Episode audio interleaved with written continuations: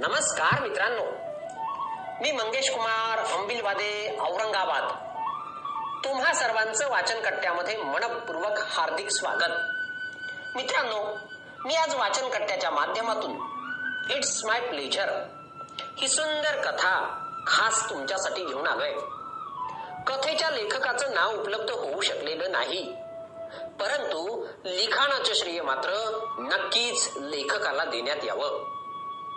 बायकोनी नवीन ऍक्टिव्हा घेतली आणि गेले वर्षभर प्लेजर गाडी तशीच पडून राहिली, म्हणून मी OLX वर प्लेजर सेलची ऍड टाकली. Want to sell for 30,000 rupees. कुणी 15,000 रुपयात मागितली तर कुणी 26, एकाने तर 28,000 रुपयांमध्ये मागितली. पण मी जास्त पैसे येतील या अपेक्षेने कुणालाच हो म्हटलो नव्हतो.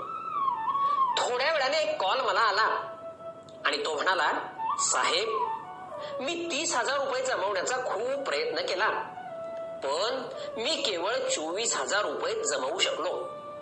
थोडं थांबाल का?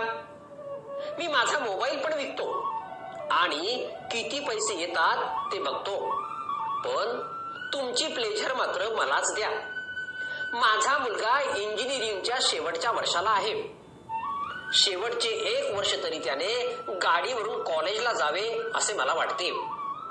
नवी गाडी याच्या दुपटीहून जास्त किमतीला आहे, ती मी घेऊ शकत नाही.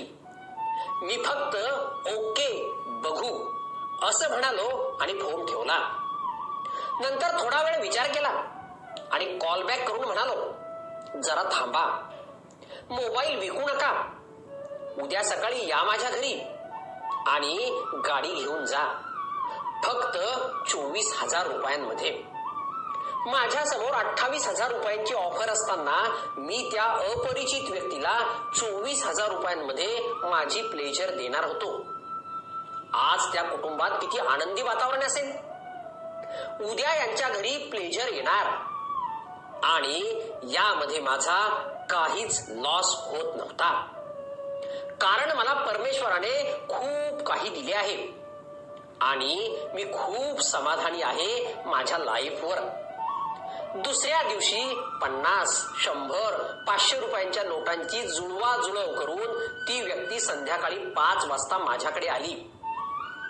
सकाळपासून त्याचे 5 वेळा फोन, साहेब मी पैसे घेऊन येतोय, पण गाडी कुणाला देऊ नका.